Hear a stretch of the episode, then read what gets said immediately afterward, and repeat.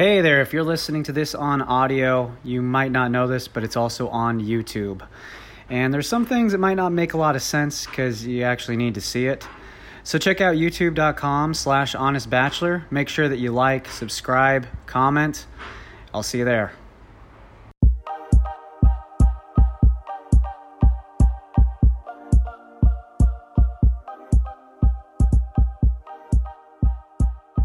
Hey everyone, welcome to the HB Half Hour. I'm the Honest Bachelor. This is not going to be the regular half hour show. Instead, it's just going to be one segment from last week's show that we recorded. But unfortunately, the uh, there's some technical errors. Uh, so I'm going to start by just showing you a clip from Trevor Noah, uh, which is the Daily Show, uh, where he talks about uh, gun reform in a very strange way. If they're too young to buy guns, why should they be making my gun laws? Why should people who don't have the right to buy guns have the right to make my gun laws? It's a simple question. Get the f- out of here, man.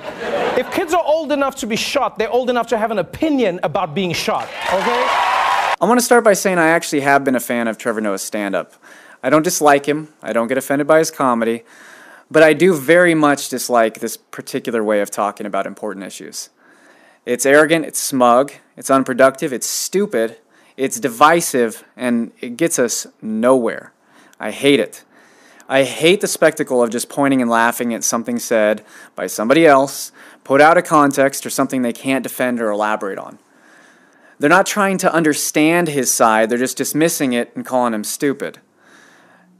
Him being Tucker Carlson. First, let's understand the context of the interview with Tucker. He's talking to an organizer of the March for Our Lives, and I'm going to get sidetracked for a second and say that this march is clearly named to lampoon or make fun of the March for Life, which is the pro life march. They could have named it anything. They could have named it March Against Gun Violence. Uh, they could have named it March for Gun Control or Make Our Schools Safer. But aside from that, it also doesn't make sense, the name of it. No one has anything against kids living.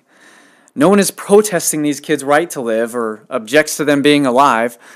They just have a different idea of how to go about protecting these kids.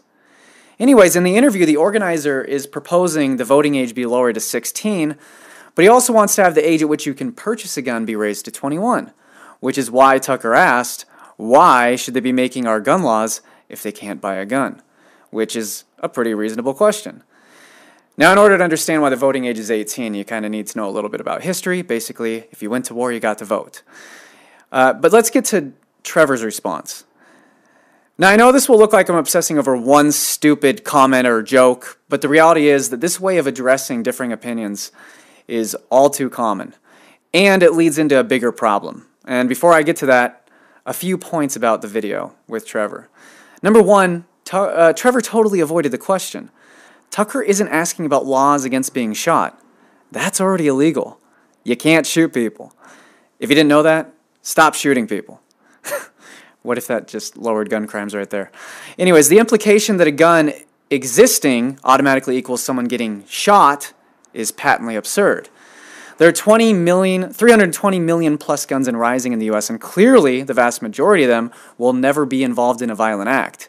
The question Tucker proposed was something that does affect every single gun owner and future gun owner because you're talking about new gun laws. So the idea of leaving it to a traumatized and scared 16 year old to vote on this particular issue seems like something we should all be concerned about.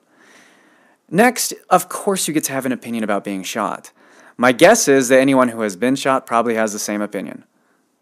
Oh, this sucks. But I guess there are people that are into getting pooped and peed on, so maybe there is someone that gets off on getting shot. To each their own. Next point although you get to have an opinion, we don't have to listen to your opinion. Uh, here's a video of Cameron Kasky. This is one of the kids that went to the school in uh, Florida. We've been locked in a classroom. We have seen our friends text their parents goodbye. We are the experts. We know exactly what we're talking about. How dare you tell us we don't know what we're. I'm, I'm friend, friend. Yeah, Now, Cameron, you're not an expert. Being a victim of a horrifying tragedy does not bestow you with all knowing power. Information was not downloaded into your head. What you are an expert on is what it's like to be in your situation. But you're not an expert on guns all of a sudden. Being in the horrible situation that you were in does not mean you know anything about the NRA, the effectiveness of gun laws, what each weapon does, what each weapon is, how many mass shootings there are and what led to them, or, most importantly, how to make this never happen again. My point is, these kids can still be wrong, even if they have experienced a tragedy most of us will never, and hopefully do never, experience. And their opinion doesn't become more valid because of their experience. They're only experts on the fear and tragedy that they felt in their specific case. Uh, now, for the most ridiculous part of Trevor's response. If you're old enough to get shot, you're old enough to have an opinion about being shot. This doesn't make any sense. Since when is there an age restriction on who can possibly get shot? As we saw with the horrifying shooting at Sandy Hook, there's clearly no age limit for the sick bastards that shoot up schools. They were old enough to get shot. Should they also have the right to vote? Now, I know some will say that maybe he misspoke, or maybe he meant that 16 year olds should be allowed to vote because he arbitrarily believes they're mature enough to vote on policy. But he didn't misspeak. In fact, they screenshot it, this quote, and they posted it on his Instagram, which clearly shows that they thought that this was an awesome point. Now, my last part just on this quote by Trevor. Why is it suddenly that kids are smart enough to vote on constitution altering, thereby country altering issues? The same kids that we say are susceptible to violence because of video games, that they're lazy and eat Tide Pods. They, they do eat Tide Pods. But here's the bigger picture and why I'm attacking this statement. I really am sick of how we have this discussion. One side is screaming that the opposition wants to murder babies, and the other thinks that their opponent loves guns more than preventing the death of young, innocent children at school. This has to stop. If you truly believe the person that you're talking to is pure evil how can you even talk to that person? You can't. And for the most part, we don't. The people who support the Second Amendment, they have children. They have sons and daughters in school, and they want their kids to be safe, and your kids to be safe. They aren't hugging their guns after another massacre, they're hugging their children. And for you to second guess their motive for protecting the Second Amendment is really disgusting. It's not that they think that the AR 15 is more important than their kid, they just don't believe your suggestions will work and they don't trust your motive. There are millions of NRA members that receive zero dollars, and they're arguing the same things that the bought and paid for politicians are. Clearly, clearly, those members' motive is not money, but their genuine belief that their right to bear arms shall not be infringed. Now, in order for, for us to have this conversation, you kind of have to give the person you're talking to the benefit of a, uh, of a doubt. I truly, truly believe that this way of talking to each other, it remains mainstream because we're not actually meant to talk to each other. We're meant to separate into our own specific tribes, and we're just supposed to yell at each other and insult each other like savages from a distance or on our computers or walk out of classrooms or scream down lectures at universities. We aren't being pushed to share ideas, have philosophical conversations where we maybe think out loud together. Instead, we just make stupid non points like Trevor Noah. And then the people around us that we handpicked because we all agree with each other already, they cheer and they applaud. And then we laugh at the other side and we call them Trump-tards or libtards.